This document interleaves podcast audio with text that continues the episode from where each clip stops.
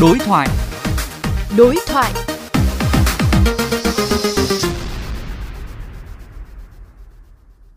Thưa quý vị, như đã đưa tin, Bộ Giáo dục Đào tạo đang xác minh thông tin một số trường trung học cơ sở tại Hà Nội yêu cầu học sinh kém phải chuyển trường hoặc cam kết không thi vào lớp 10 để tránh ảnh hưởng đến thành tích của nhà trường.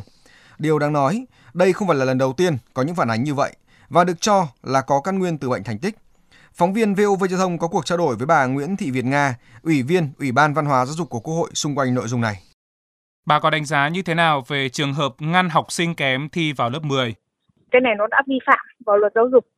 Cho đến bây giờ, cái bệnh thành tích nó vẫn chưa được cải thiện, trở thành một cái nỗi ám ảnh đối với giáo viên. Ban giám hiệu thì cũng lại rất sợ là nếu như mà trường mình số lượng học sinh giỏi không bằng các cái trường khác, tỷ lệ đỗ tốt nghiệp không được 100%. Cái bệnh thành tích không những khiến cho học sinh chịu rất nhiều áp lực mà tác động rất xấu đến cái sự hình thành nhân cách của các em. Theo bà, làm thế nào để nâng cao chất lượng giáo dục, tránh sự việc tương tự? Cái sự đánh giá, cái sự xếp loại thì theo tôi là vẫn rất cần thiết. Tuy nhiên chúng ta phải thay đổi cách nhìn nhận.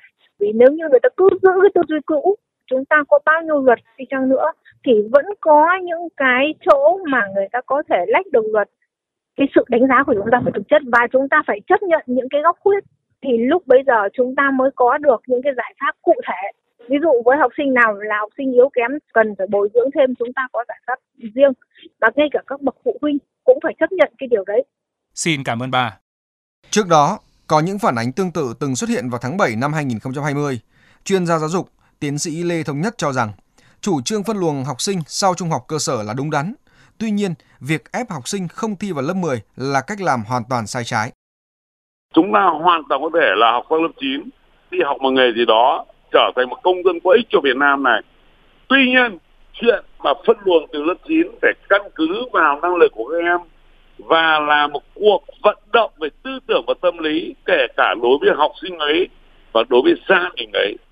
Những trường trung học cơ sở hiện giờ đang ép các em ấy thì đấy là những trường mà những cái giải pháp vận động, giải thích để học sinh hiểu sự phân luồng là đang quá kém.